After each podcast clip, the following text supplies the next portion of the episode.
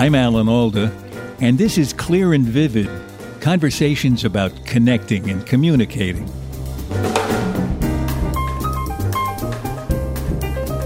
The hardest part, but the most important part of conflict resolution is to change what is in people's hearts and minds. And that takes time. It takes a lot of time. People who've lost a loved one don't forget it when a peace agreement is signed. That's Senator George Mitchell, who helped resolve the deadly conflict in Northern Ireland in 1998. That's often seemed to me to be a model of resolving conflicts that seem unresolvable. So I was excited when he agreed to visit our Manhattan studio to share some of his secrets with me. How do you bring people together who hate each other? That was the big question. But we began with a difference between us that was a lot less serious. So here I am drinking tea and you're drinking hot water. What's the story behind that? When I was the Senate Majority Leader, I delivered the response to President Reagan's State of the Union address a couple of times. On one of those occasions, I was part of the welcoming group that received him when he arrived at the Capitol just before he was to deliver the address. And the historic practice is that a small group of leaders meet him. You go into a side room and you have coffee or tea or water and chat for a few minutes. Reagan asked me if I could have someone bring him a cup of very hot boiling water. Yeah. I said, sure. And I asked an aide to do it, and he came and he brought that water and he took a sip of it and he said, Now you're wondering why I'm drinking this hot water. I said, Yes, we all are. He said, uh, It soothes my throat. It helps me get through the speech. He said, and it was recommended to me by Frank Sinatra. so I said to him, President Reagan, if it's good enough for Frank Sinatra and for you, then it's really going to be good enough for me. And I'm going to start practicing that. And I have ever since. Ever since. Ever since. So that that is an interesting story. You, it's funny. I used to drink hot water, and got famous for being eccentric among all my friends. and then for some reason I stopped. But I, I, should bring in you now. I got it from you. So I'll start saying I got it from you, and then, then nobody will think I'm strange. Oh, on the other hand, maybe they thought you were eccentric and just used that as an excuse to tell you that. you know, I, I, I was really struck by the title of your autobiographical book, which is The Negotiator. And you are the consummate negotiator that we have in the world today, I think. And I'm I'm so curious to ask you what you think are the essentials of a good negotiation. Well, first off, it's not false modesty for me to say I'm not that great a negotiator. When I retired from the Senate, I got married. I wanted to live in Maine, in a small town that I grew up in. My wife, who eh, had been living in New York for quite some time, wanted to live in New York. So we negotiated and we compromised and we live in New York. So I'm not such a great negotiator. so you live you live on the north side of New York. That's right. what, what, so what you, in in negotiations that go better than that? What are the what are the considerations you think really have to be present? Well, the formative experience of my life I believe, was the six year period that I served as the majority leader of the United States Senate. Mm-hmm. It's a very difficult job. The majority leader possesses no real power. You have essentially the opportunity to persuade your fellow senators to do things that they should be doing without being asked. It's very difficult. And I learned many things. First, patience. I, I used to have a little bit of a temper, but I learned to control it uh, in my six years as majority leader because you really lose control not only of yourself but of the situation when you're angry. Secondly, I learned to listen more. The job of a senator essentially is one of talking, and most senators talk a lot, some talk all the time. And I tried hard to live up to that in my years in the Senate until I became majority leader. And then I found I was more effective when I listened to other senators because I was then able to understand better what their needs were that enabled me to make better decisions. Genuinely listening to someone else is very hard to do. over any period of time. Think about many social situations that you've been in. You're at a cocktail party, you're standing around, you're talking to some people. You speak, and then while they're talking, you only half listen and you think about what you're going to say next. You really have to listen focused, intently, in especially the cases when you don't agree with what's being said. Now, to give me, just give me a little example of how you do that, because that, that sounds to me like something that is increasingly necessary in our lives to be able to talk to somebody who doesn't agree with us. Yeah. And what process do you do you go through? Can you describe the process? Do you hear something coming in that you know you with all your heart you disagree? Yeah. The the human mind is constructed in a way uh, and I'll say this in layman's terms because I, I can't speak in scientific terms. When we hear someone speaking or read something that is consistent with our prior beliefs, we receive it very well, we retain it, we use it.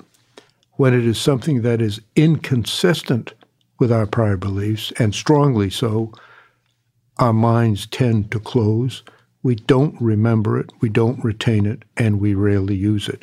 So you have to make a conscious effort in that knowledge that you have to exert yourself physically and mentally to actually listen to in a focused way people you don't agree with.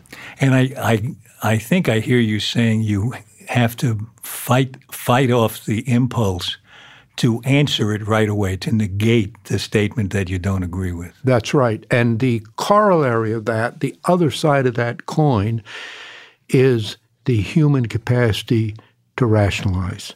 It is truly unlimited.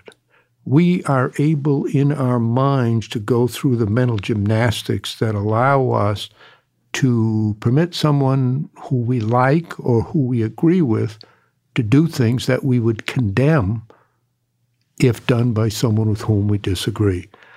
It's on display all of the time in public life because public figures' words and actions are recorded and reported, but it's true in the daily lives of most people. And so it takes first an awareness of the issue and then a determination to overcome it.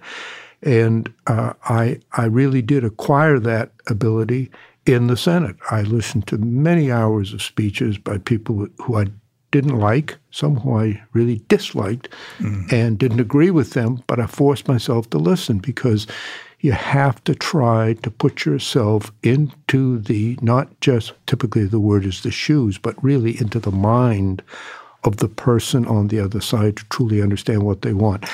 I forced myself to pay special attention to what they were saying, to seeing, first off, I'm not fallible and maybe I'm wrong in my assessment. Mm-hmm. But secondly, you can best counter what they're doing if you know what really is driving their thought process and what they want. So, does that involve asking them a number of questions around it, not just taking the statement, but trying to dig into what's behind the statement? Yes, but at the appropriate time and in the appropriate way. Ah, like what would that be? Uh, well, if you go on television in modern America, uh, if you say more than six words, you're interrupted before you can complete a thought. Yeah. It's very irritating and it makes for disjointed discussion. So uh, I made it a practice to learn not to interrupt someone in the very early stages of their talking to me. In other mm. words, I wanted them to get some confidence that I was actually listening. Uh. Maintaining eye contact, contact is important. Mm.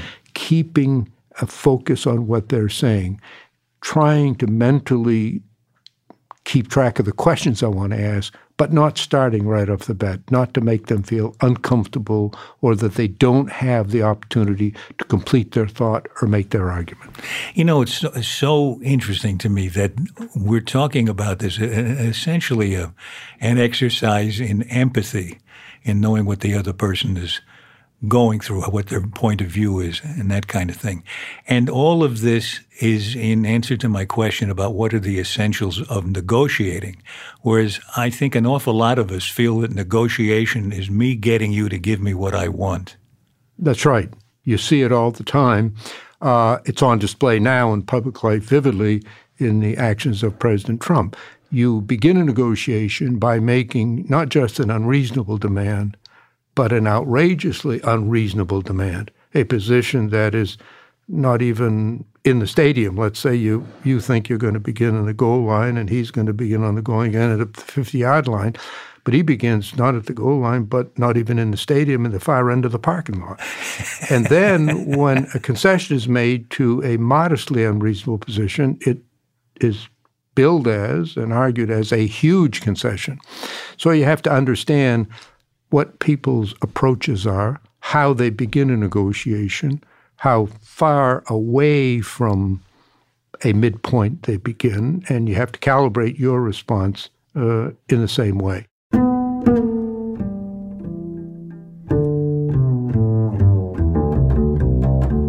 After Senator Mitchell retired from the Senate in 1995, President Bill Clinton appointed him special envoy to Northern Ireland. His task was to bring an end to decades of fighting between those who wanted Northern Ireland to stay part of the United Kingdom and those who wanted Northern Ireland to become part of the Republic of Ireland. It broke down mainly along religious lines, Protestant and Catholic. The fighting had killed thousands by the time Mitchell arrived in Belfast. He would be chairing peace talks between delegates from eight different groups, all of them at each other's throats.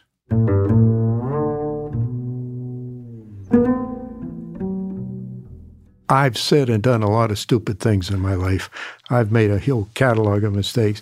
One of the dumbest things I ever did was uh, to impress the delegates on the first day of the talks.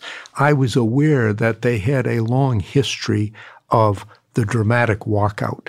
Uh, not listening to the other side. It was a standard practice. You, they would get up and make fiery speeches. They always had a whole pile of papers and books that they lugged around. And then they'd finish the speech with a massive denunciation of the other side. They'd slam the books and papers down on the table and they'd walk out before the other side had a chance to stand up and respond. that that was their norm. So I wanted to make them feel that somebody would listen. So I said to them, among other things, on the first day, I said, uh, uh, I know that you guys don't listen to each other, but I also want you to know that I will listen to you. You are going to make your case. And I said to them, not one of you will ever be able to say with any credibility that you didn't have a chance to speak your piece. And how did that turn out to be a mistake? Well, it was a big mistake because I said to them, I'm a product of the U.S. Senate. I've listened to 16 hour speeches, 12 hour speeches. There's nothing you guys can throw at me that will be worse than what I encountered in the Senate. Of course, I didn't dream that it would be years. I thought it was going to be months. and oh, as the years stretched out, as I heard the same guy making the same argument the 19th time, I was hard to focus. My eyes forced them. I, had, I, had, to struggle to keep my eyes open. I, I, had to struggle to actually listen. I thought to myself, how could I have been so dumb to say that at the outset? And you had to stick with it. You couldn't say, sit down. I didn't. I didn't. I, uh, now, I never heard a 16 hour speech in Northern Ireland, but I heard many one hour speeches repeated 16 or 36 times. Wow. So it was long and painful, very, very hard to endure.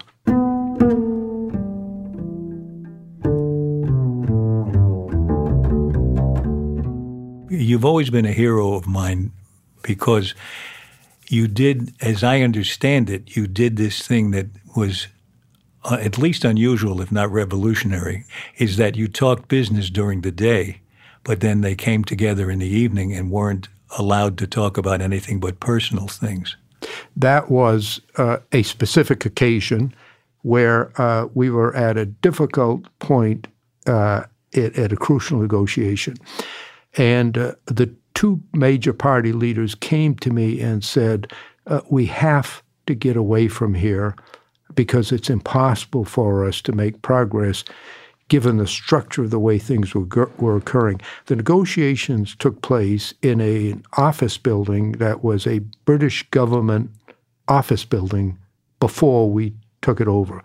They adapted it to a conference center for us. It was surrounded by a fence. There were police and military. We were heavily protected. There was a lot of violence at the time. And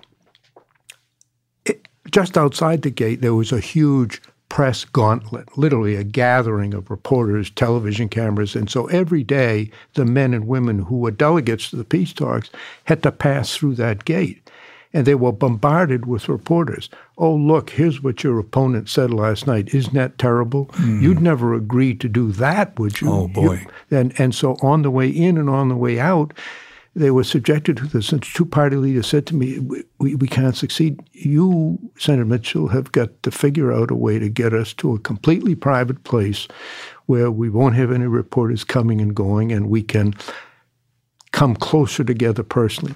Now, they really wanted me to arranged for them to come to the United States. They all like to come to the States. But the British and Irish governments were picking up the bill, and you're talking about a whole bunch of people. So they said to me, Look, we're happy to do it, but you find a place somewhere in Britain or Ireland. One of the leaders then came to me and he said, I saw in the paper today that the U.S. ambassador's residence in London, a huge building that had been donated to the U.S. government, uh, had just been renovated and just reopened. So I called the then ambassador. He, of course, welcomed us, and we secretly went off to London and we spent a week there, a little more than a week before the reporters found us.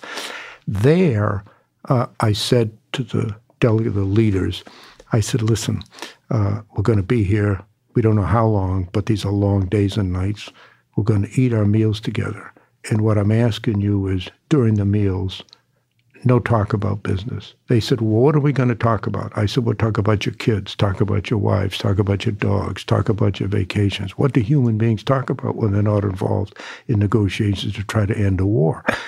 And I also said to them, No sitting all on one side and the other on the other. So we were we were mixed on both sides. It was awkward at first, but then it kind of worked. They they got to, they began to see each other not as part of them, the rival tribe, human beings just like themselves, with wives, kids, mortgages, problems at home, issues with their in laws, whatever the discussion is, sports, music. In one of the discussions, a delegate said to David Trimble, who was then the leader of the largest unionist party, uh, at one of these dinners. He said, David, he said, we know you're a big opera fan. Have you been to the opera lately? And Trimble said he hadn't, but he said he'd listened to one and he described it, began to describe. And then another guy yelled out to me, he said, Senator Mitchell, do you ever go to the opera?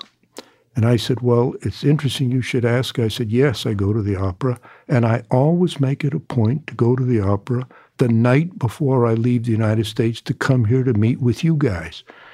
He said, What are you talking about? I said, Well, listen, what I know when I go to the opera, in advance, every word that's going to be spoken or sung. I've seen the opera La Boheme 12 times, and the character Rodolfo says the same thing every single time. I said, and that puts me in a good frame of mind to come and meet with you guys, because I've been with you for years, and I know in advance every word you're going to say because you say the same thing today that you said last week, that you said last year.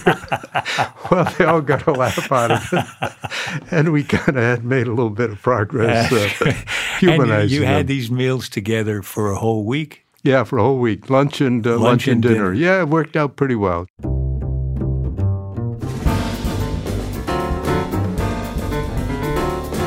When we come back, Senator Mitchell talks about what's missing in today's politics. And it sounds a lot like what he brought to the peace talks in Northern Ireland.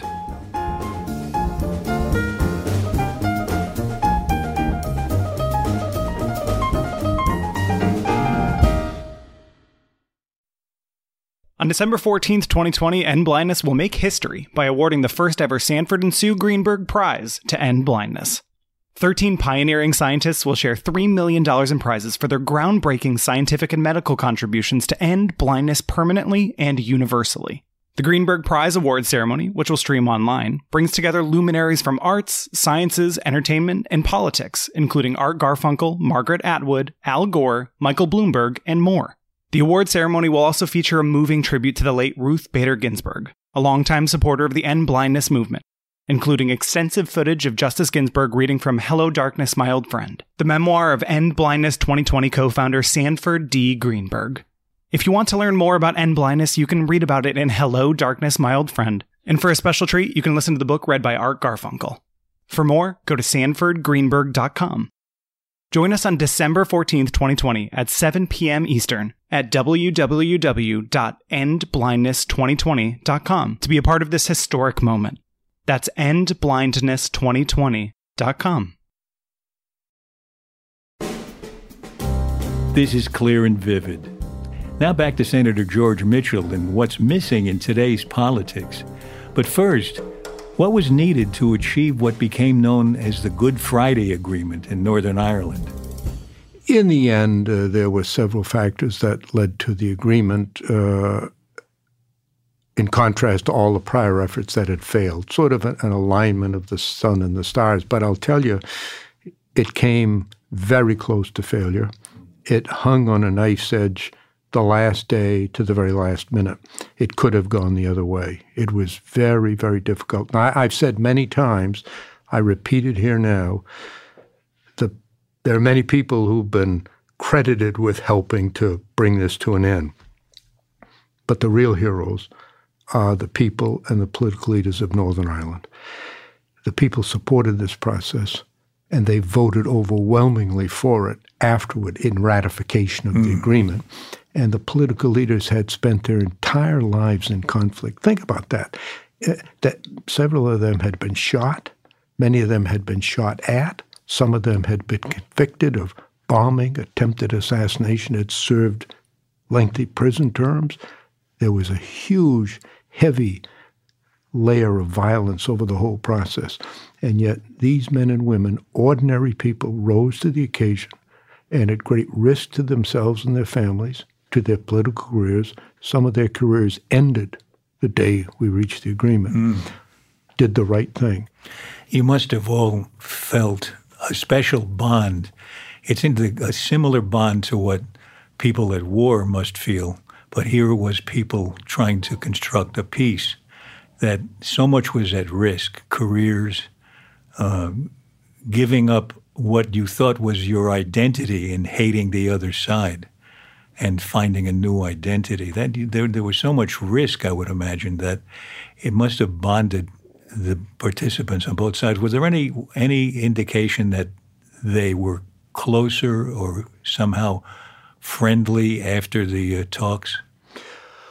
One of the delegates said afterward that trust crept in. Mm. Uh, but I personally think that's an overstatement. I don't think trust really ever made it inside the door. That's interesting. It tried. Uh, from what I've uh, read, a similar technique uh, that you tried that week of socializing without talking business was tried during the Oslo talks.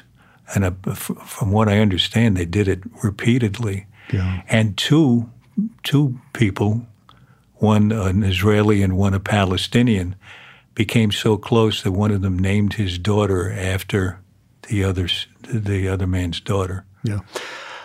Well, just as that sentiment did not spread throughout the whole of Israeli or Palestinian yes, society, right. so it also did not spread through the whole society of Northern Ireland. The hardest part, but the most important part of conflict resolution is to change what is in people's hearts and minds. And that takes time. It takes a lot of time.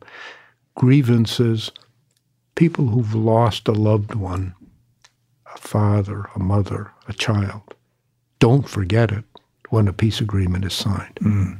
It's a lifelong wound that really, in most cases, never heals. And that persists over a long period of time. Today in Northern Ireland, there's peace. There's no none of the outrageous sectarian violence that had existed for so long. But it's a segregated society still. The schools are segregated. Uh, the, the, there isn't a sense of togetherness or community. That will come as people who were involved in the conflict pass away and they're replaced by younger people for whom it's a part of history, not a part of their lives. Uh, but it's very hard.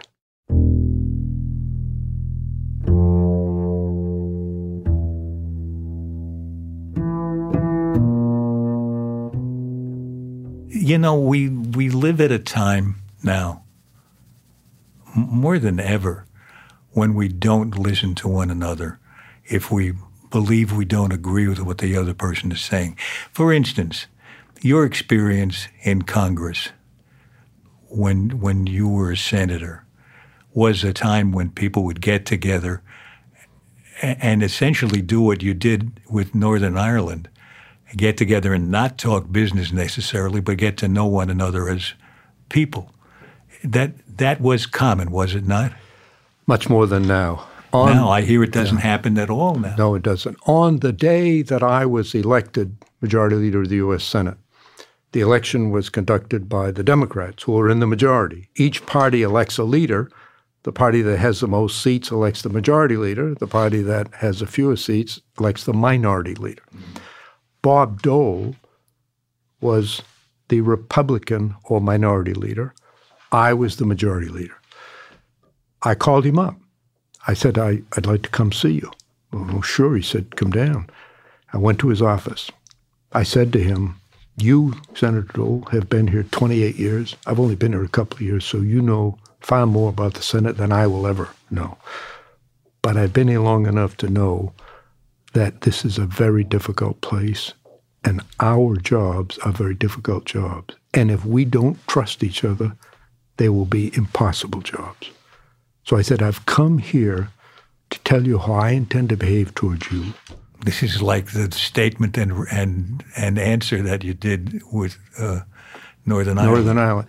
And I set forth to him in a conversation just like we're having, the most simple, fundamental, basic standards of decency, honesty, openness, and fair play. He was delighted. He reached across, he shook my hand, and to this moment, never once ever has a harsh word passed between him and me in public or in private. We disagreed almost every day on almost every bill, but we negotiated in good faith. We reached agreement on much legislation that passed with bipartisan support. When we couldn't reach agreement, we went to the Senate and debated it. And when we made our closing arguments, we stuck to the issues. We didn't insult each other. We mm-hmm. didn't uh, make it ad hominem and you know attacking people the way you see now. We we stuck to the issues of the legislation we were on, and as a result, we were and are to this moment very good friends. I still go visit him when I go to Washington. Mm. Uh, and uh, we got a lot done. That's all gone now. Somebody told me that one one reason that's kind of structural that leads to the fact that there is not even time for members of Congress to uh, socialize is that they have to raise money morning, noon, and night. Their their breakfast, luncheons, and dinners are occupied with talking to people who have money. Uh, that's true. That was true when we were there. On on one occasion, uh, I took one of these uh, uh calendars, uh, a large white blank calendar of a month, and I had it blown up, and I'd blacked it out so there were only a few slivers of white on it, and I put it up, and I had a meeting of senators, and I said, now every morning I come to my office early, about seven seven thirty and uh, I have on my desk a stack of phone calls from senators who called me said, please don't have a vote at noon because I got a fundraising luncheon. Please don't have a vote at four. I got a fundraising meeting. Please don't have a vote at six. I got a fundraising dinner. And I said to them, if I accepted every request that you guys make of me, the only time we could vote is during those white slivers. yeah, two, between 2 a.m. and 4 a.m. on Thursday morning. and of course, they got a good laugh. it was a problem. It's far worse now. The reason is that the amount of money is more. The costs are more. The money raising is more. It's relentless.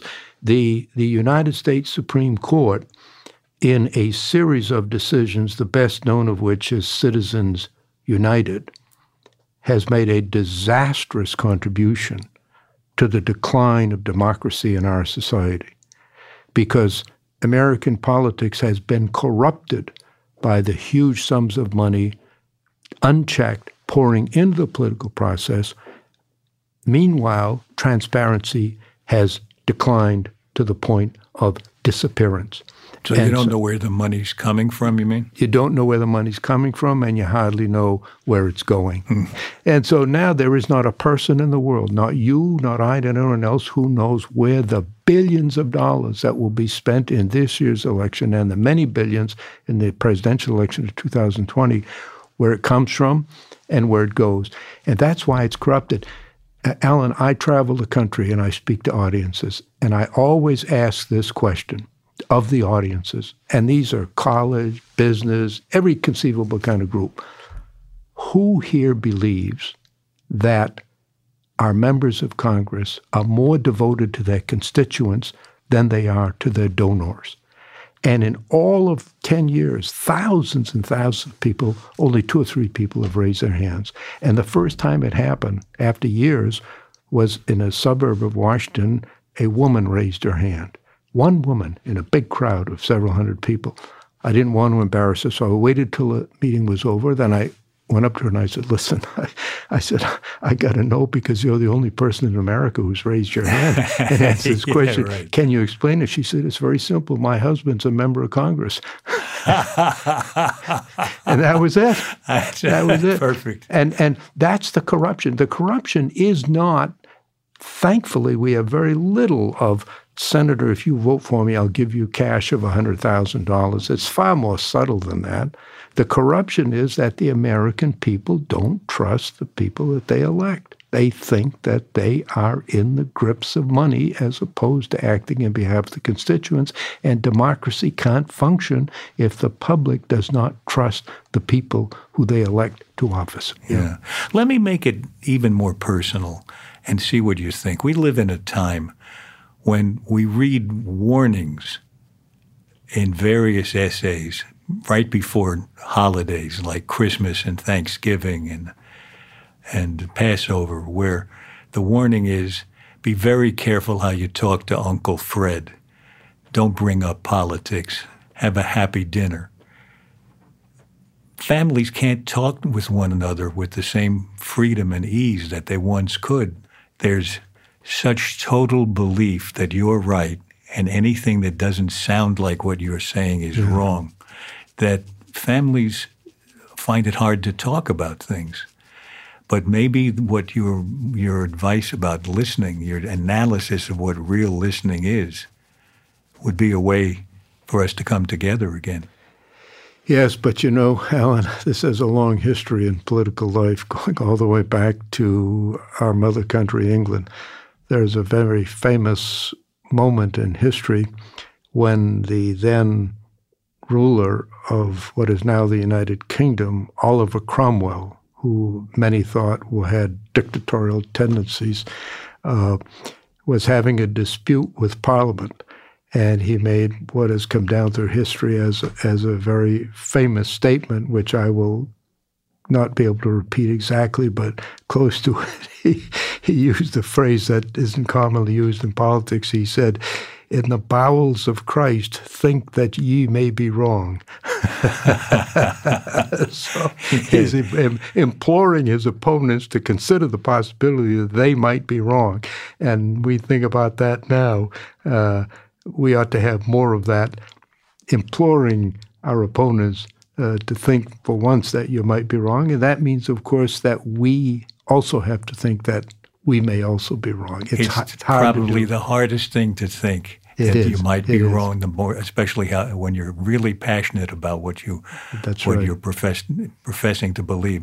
Well, I may be wrong, but I think you're terrific, and well, I really thank, thank you, you, for this much. conversation. I appreciate you having me. Can we we do with guests something that I hope you'll go along with? Seven quick questions for seven with seven quick answers. Just one. Boom, go boom, ahead. Boom, I, am not one for quick answers, as I'm sure you've noticed. well, restrain yourself. I'll try. okay, first one. What do you wish you really understood? Science. What do you wish other people understood about you? I hope they think I'm fair. What's the strangest question anyone has ever asked you? The one you just asked me. Is that really nobody ever said anything like that? how, okay, how do you stop a compulsive talker? Uh, well, in my experience, you get up and you walk out. Just bang, walk out. Just walk out. Is there anyone for whom you just can't feel any empathy? Oh, many historical figures, of course, uh, uh, but not in recent years in our country. And how do you like to deliver bad news? In person, on the phone, or by carrier pigeon? Uh, always best in person. Right. It's there's something important about looking a person in the eye. Mm. Mm. As hard as it might be. Hard as it might be. What, if anything, would make you end a friendship? Oh gosh, that would that I can't give that in a short answer. There'd be a lot of things. Uh, oh really? Yeah, sure. Yeah, yeah. I mean, uh, uh, misrepresentation, uh, many forms of criminal behavior. Mm. quite a long list of things. I think that if if I felt that people engaged in them deliberately, particularly repeatedly, uh, that would cause me to end a friendship. Very good. Thank you for for you really shortened your answers really, really, yeah, really yeah. well. well I mean, uh, I'm I'm trying to discipline myself to impress you. Thank you so much. Such a pleasure. Thanks.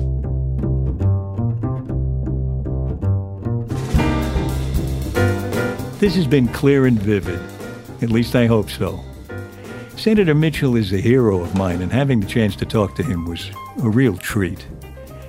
George Mitchell has written two books on his experiences as a peacemaker. The first, which we talked about earlier, is called The Negotiator Reflections on an American Life. And the second is called A Path to Peace, and it's a brief history of the Israeli and Palestinian negotiations, with more of Senator Mitchell's thoughts about a path toward peace. This episode of Clear and Vivid was produced by Graham Chedd with help from our associate producer, Sarah Chase. Our sound engineer is Dan Dzula. Our tech guru is Allison Costin. And our publicist is Sarah Hill. You can subscribe to my podcast for free at Apple Podcasts. For more details about Clear and Vivid and to sign up for the newsletter, please visit alanalda.com. You can also find us on Facebook and Instagram at Clear and Vivid. And I'm on Twitter at Alan Alda. Thank you for listening. Bye bye.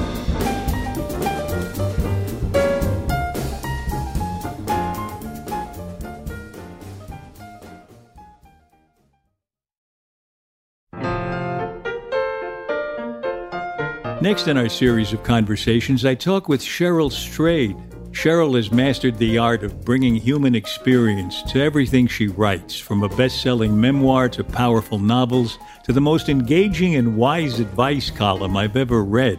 She knows how to connect with you by telling stories that she's lived.